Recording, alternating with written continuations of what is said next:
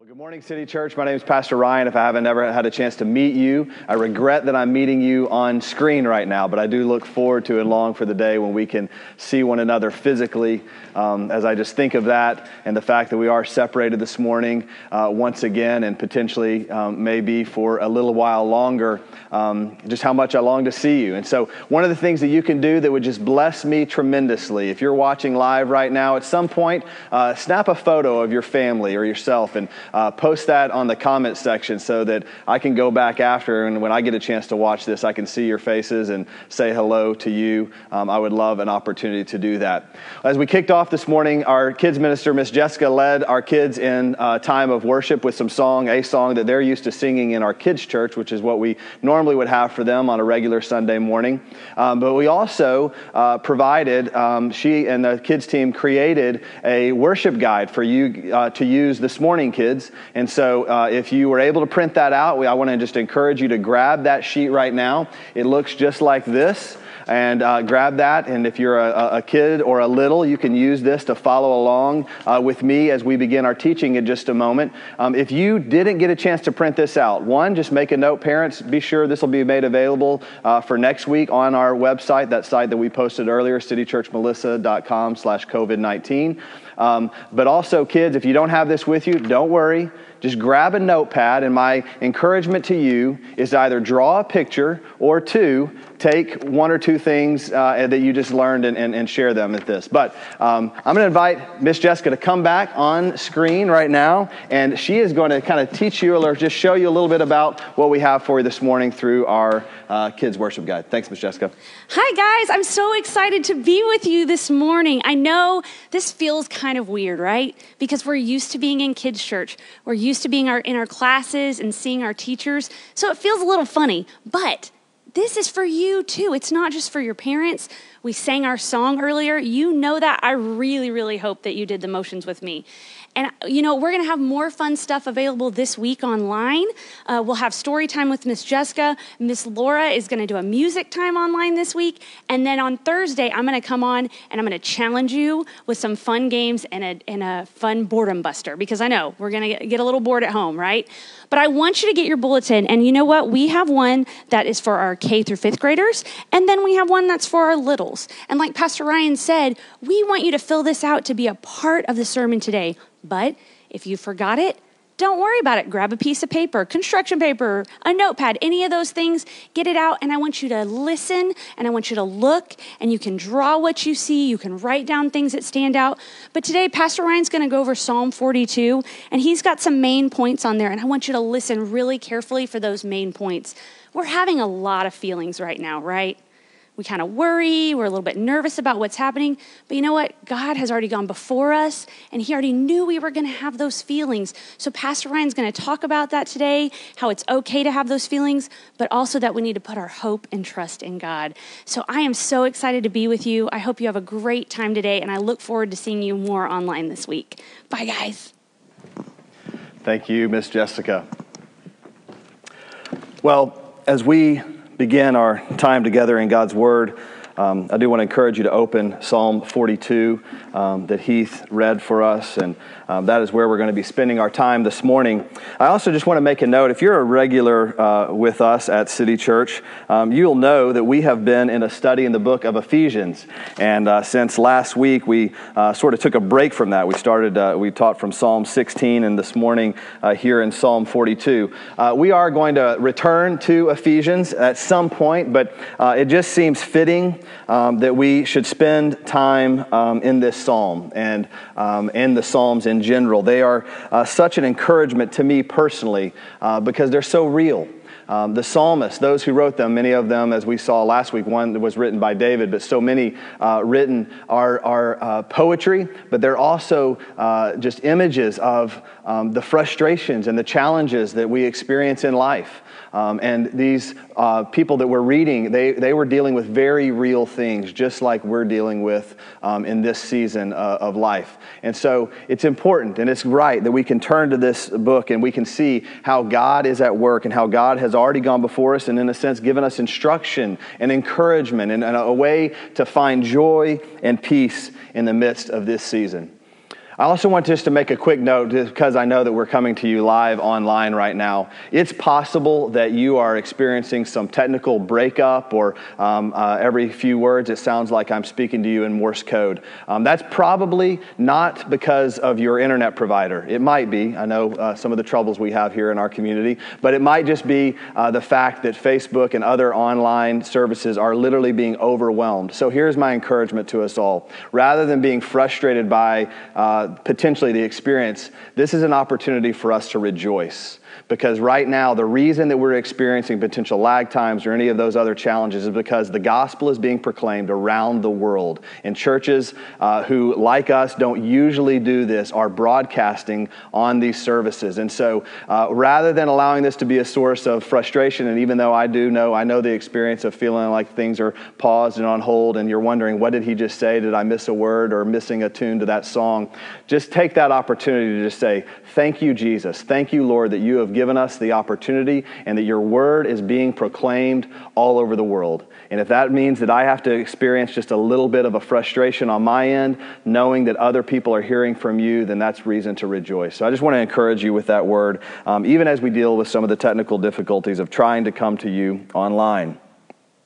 You know, Psalm 42, is, uh, Brother Heath read for us, as I said, um, it's a question. The psalmist is asking, Where are you, God?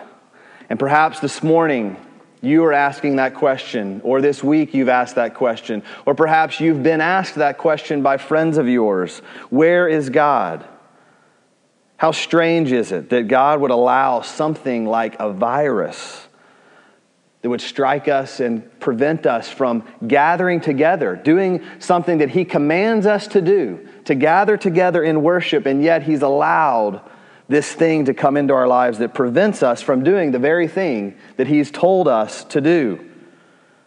Where is God when so many lives could be lost, both from this illness, but also all the time for many other things? Where is God when we are losing our jobs, when we're dealing with the hardship of the economic hit that this virus has caused? Where is God when your championship season gets cut short? I know for some of us that might seem trivial, but for some, that's something they've been looking forward to. Where is God in all of this? Sometimes we don't like to ask that question, especially for those of us who have been made new by the blood of Jesus Christ. We can be tempted to think that that, that question's off limits. We can't question, we can't ask God where He is. That's why I love this psalm. It's a psalm of lament. It's a psalm that this, the, the psalmist is just wrenching his heart. And he's being honest with himself and he's being honest with everyone that would listen. This is really hard. And so, as Miss Jessica said, this life, this day, these days can be scary. And I would go so far as to say it's just really, it's not good. This situation kind of stinks. I don't like it. I know that you probably don't like it. I know this week I felt feelings of despair almost every day. I've thought to myself, sure, this is a movie. How could this be real? How, how, how is it possible that we could get to this situation? Well, the good news is, as people of God, we can be honest about that. We can, we can be honest about our frustration, honest in our despair, but we don't have to stay there. We don't have to just sit in that. We can turn to God. And I invite anyone who has had those feelings this week, I don't care what you have thought about God before, I don't care what uh, ideas you might have had. Perhaps you're watching and you have completely thought to yourself, and your, everything to this point you've said, I reject that there is a God. I want you to know that we can turn to God. And in His Word that He has given us as His gift, we find Him. We find Him in His Word, where He's always been, sitting on His throne. And I love the Psalms because they deal so much with this real human condition, our hearts. Yes, there's rich theology and truth, but in the, the poetry that we have read, we see that the people of God throughout history are just like us. We're trying to understand God. We're trying to follow Him, I hope. trying to be obedient to the commands that He's given us. And we're dealing with, we're doing all of this while we're dealing with the brokenness of the world and dealing with our own sinfulness. So, as we look at Psalm 42, this psalm describes a person who's unable to worship God in the temple. We don't know all of the backstory. We don't know the exact situation. Some believe that this psalm was written by David, although it's not attributed specifically to David. They think that it might have been written to David when he was in exile and when he was away, and he was unable to enter into the temple and worship God. The psalmist feels lost, he even feels deserted by God. Here's the truth God never intended or said that life, this life, would be all about our happiness. We talked about that briefly last week. We spent months working our way through the book of Ecclesiastes. If you're looking for some content to listen to, I'd encourage you to go to our website and go back to our study in the book of Ecclesiastes, where we were reminded that this life is not all about happiness. In fact, this life is often very much just pain and suffering. And we look for happiness, we look for temporary joy in so many different places. But that's not what God intended this life to bring. Here, this Psalm 42 is a psalm of sadness. The author deeply hurt and broken by the circumstances that he's dealing with. But in his sadness, through the Spirit of God, I believe, speaking to his soul deeply, he's reminded where he can find hope. And so, let's look more closely.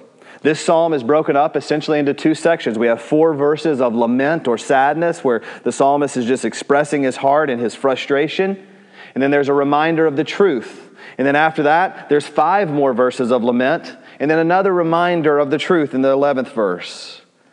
As he begins, the psalmist is describing how he longs to be back in the presence of God. As the deer pants for flowing stream, so pants my soul for you, O God.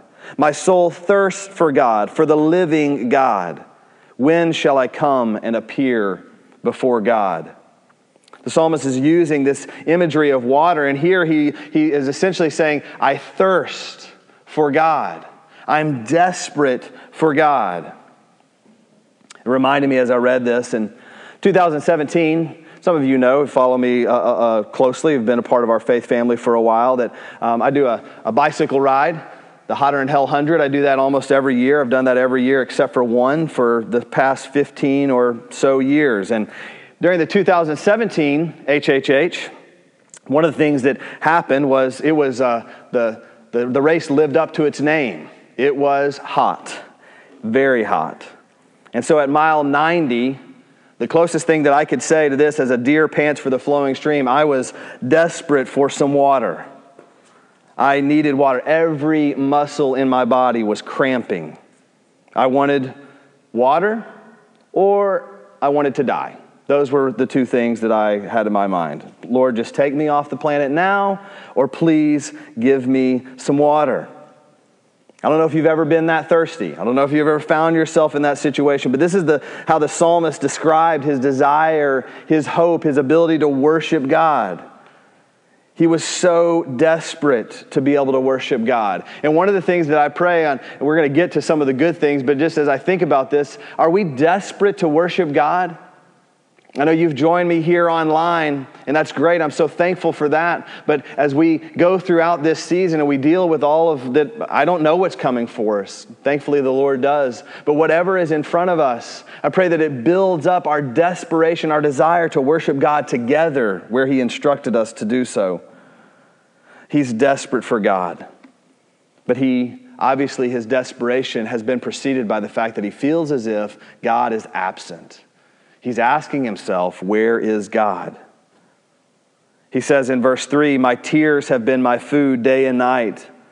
When they say to me all the day long, Where is your God? I can't even really imagine what it would feel like for the tears of anguish and exhaustion and fear and hurt and desperation. That's all he's had.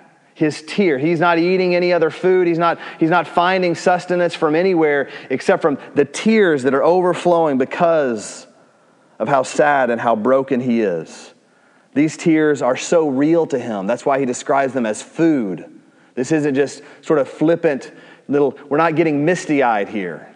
This is tears that are overflowing. And I know some of you, dear brothers and sisters, have experienced those tears, not necessarily just in this week, perhaps some, but in times in our past.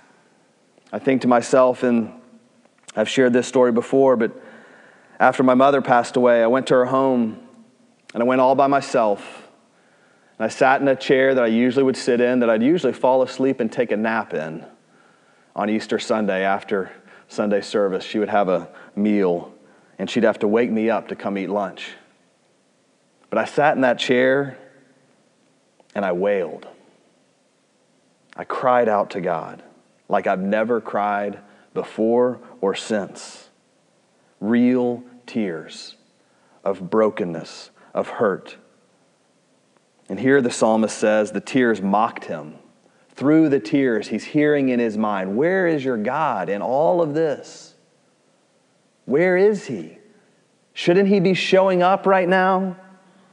And those are the things that we've thought. Those are the questions that we've had. Those are the doubts that have been creeping into our minds.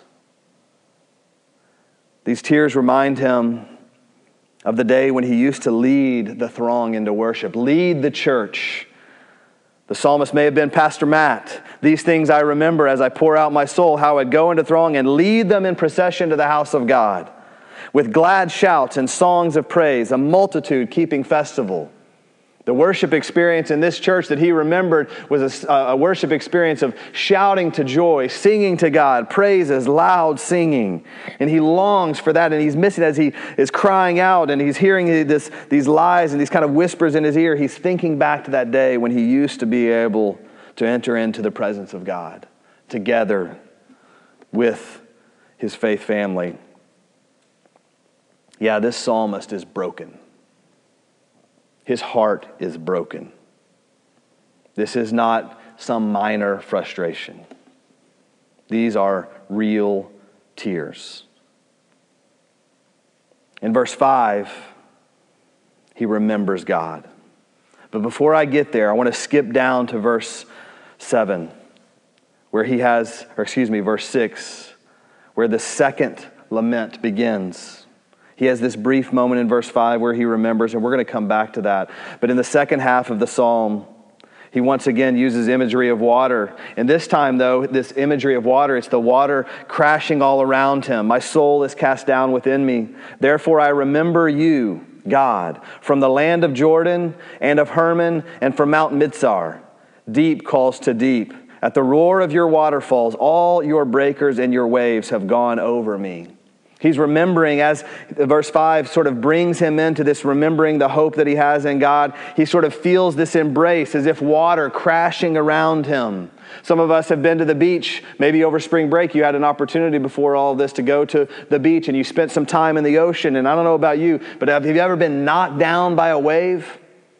Being knocked down as the water crashes over you. And he remembers the headwaters of the River Jordan and the water, waterfalls from Mount Mizar in the water, how it would crash down. And he, this is what he thinks of as he thinks of God's love surrounding him, crashing over him.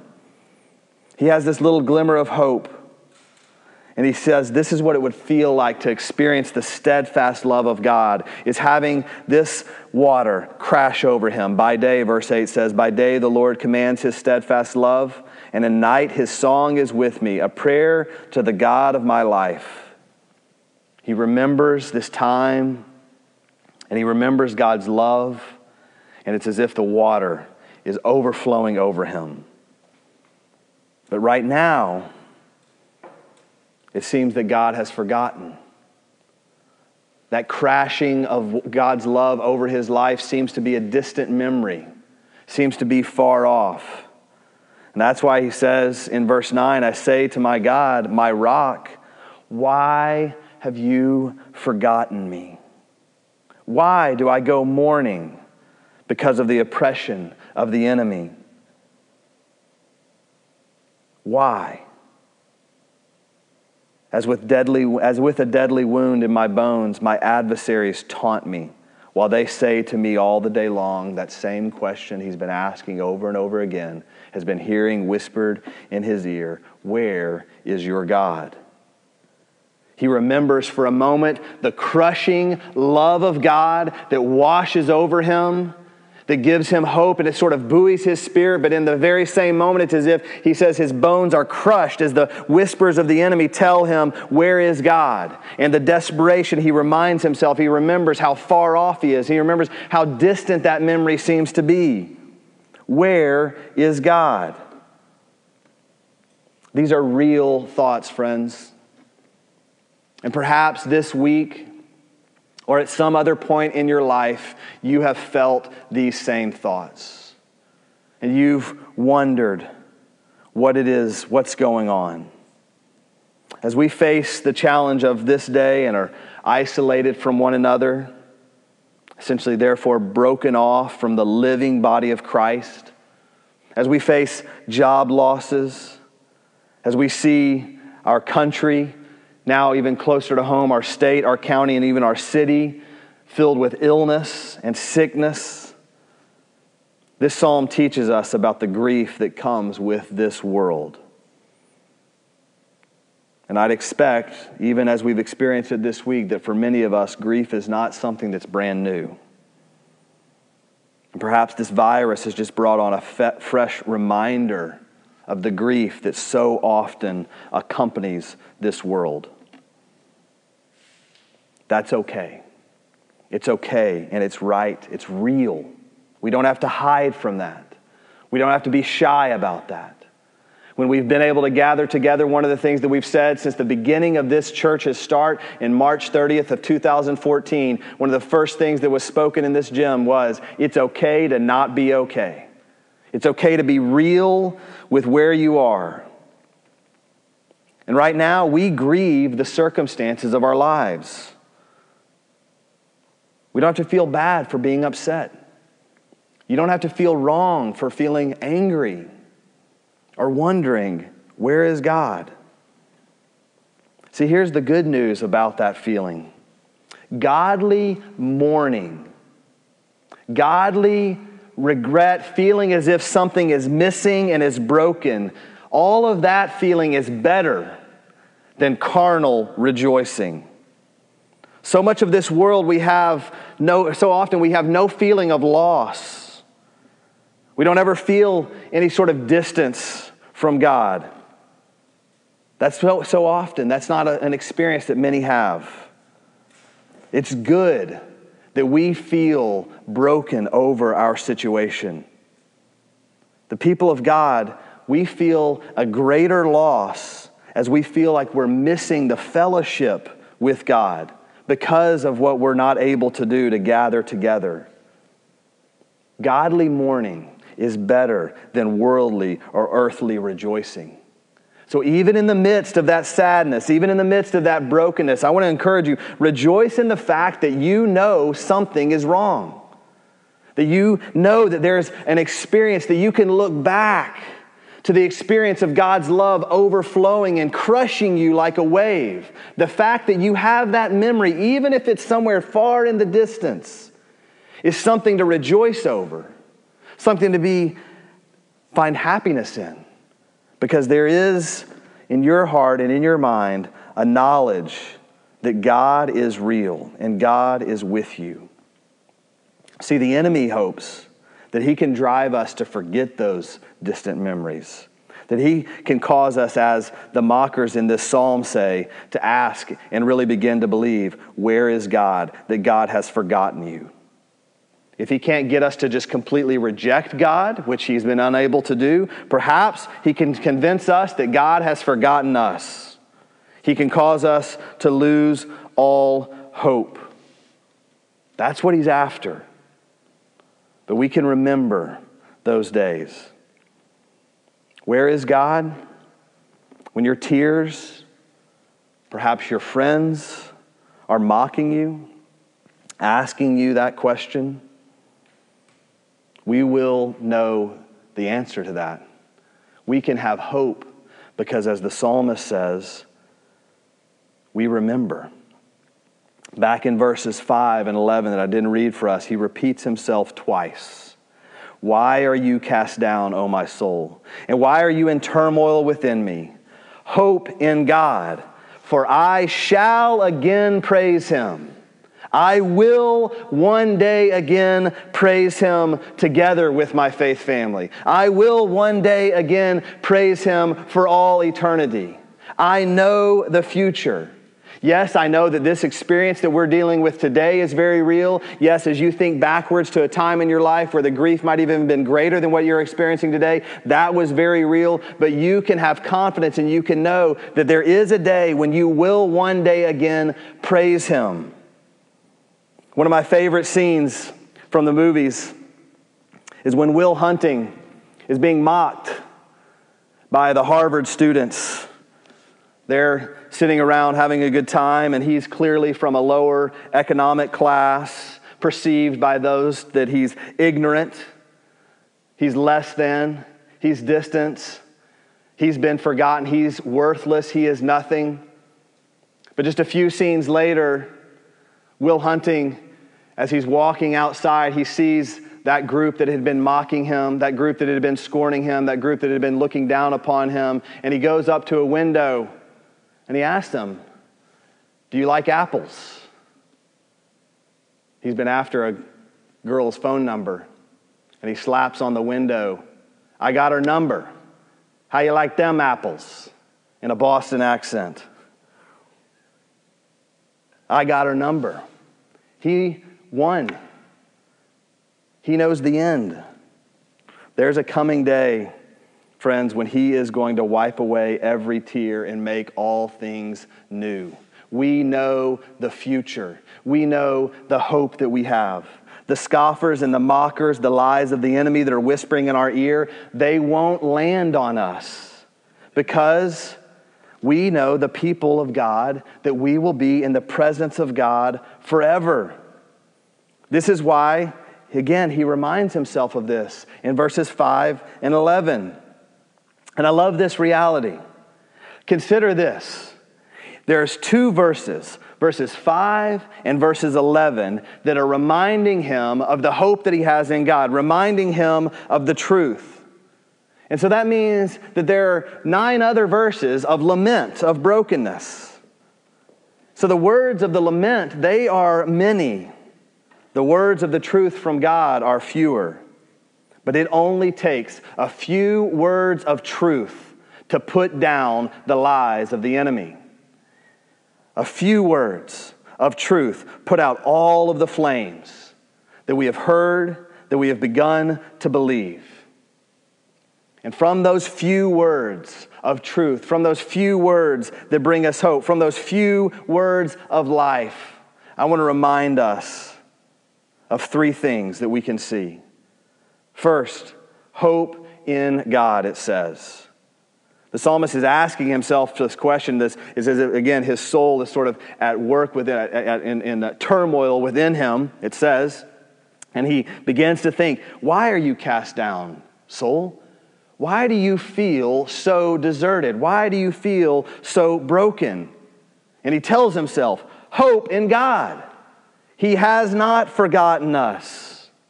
We will one day again praise Him together. We have a promise from Christ. If you're a Christian, which means that you've put your hope not in your own ability to maintain some religious exercises that are going to allow God to consider you righteous, but your hope is found in the finished work of Jesus Christ on the cross alone. If that's you, we have a promise from Christ that He said He will never leave or forsake us. Right now, we saying He is the Alpha and the Omega. Right now, He has not left His throne. He has not forgotten us. He has not forsaken us. Hope in God. We love this verse, Jeremiah 29 11. For I know the plans I have for you, says the Lord. I know the plans.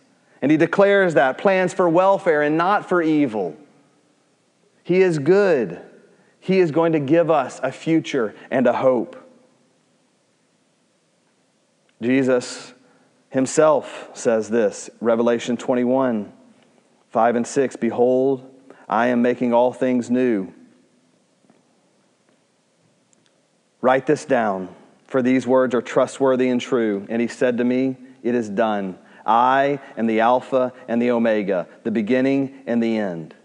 To the thirsty, to this psalmist who is longing for God, I will give from the spring of the water of life without payment. You won't do anything to earn that drink of water that you so long for. It will be given to you. It has been given to you by Jesus Christ. Hope in God. He then says, I shall praise him again. My salvation. I just described for you if you I said if you're a Christian, if you're watching right now and you claim to be a Christian, remember this truth, friends. We have a salvation that cannot be taken away from us. That salvation was a gift from Christ. It's not grounded in anything that we have done. So even as we lament, as we are heartbroken, as we deal with all of the pain of the, the season that we're in, we have a salvation that is secure. The mockers will be silenced. In the same way that Good Will Hunting silenced his mockers because he got the girl's phone number, the mockers were silenced that first Easter Sunday morning when Jesus took up his life again and he walked out of the grave, conquering sin and death for all time. Yes, we grieve. Yes, we are heartbroken. Yes, these are real emotions, and we long for a time when God would give us just His mercy and His grace pour out to us so we could gather together again, so we could go to work again, so we could go to school again. But we do not have to lose hope. Because the life that we have, the life that is secure, is the life that was secured when God Himself said, You are mine. And we can have hope in that, and we can stand firm on that, and we can remember that we have a salvation that comes from other, from outside of ourselves. That salvation cannot be taken from us. He says, Hope in God, I shall praise Him again, my salvation. And He closes, and my God. The psalmist knows who his God is, and as a result, he knows whose child he is. Brothers and sisters, if he is our God, then we are his children. We have been adopted as his children. And as parents, do we not want the best for our children? Will we not, you would remind them of the hope that they have, the hope they have in you? Father God, would you restore us? Would you help us to remember who you are? Would you lift our weary heads? And I do pray, God, that we would be encouraged as we remember you this morning. God, I pray for anyone that does not know the hope of salvation in Jesus Christ alone. Holy Spirit, you are not bound by anything. No government can tell you where you are confined to. No virus can prevent you from moving in our hearts. And so, Holy Spirit, would you speak to our souls? Would you remind us of truth? And would you let today be the day of salvation for anyone who is far off from you as they remember, as they learn, as they know that they know that they know that all their sins were paid for when you, Lord Jesus, went to the cross and three days later took up your life again, conquering sin and death and illness for all time. Help us to have hope, Lord Jesus. Give us the hope of our salvation today and in the days ahead. We pray all of these things in the mighty name of Jesus. Amen.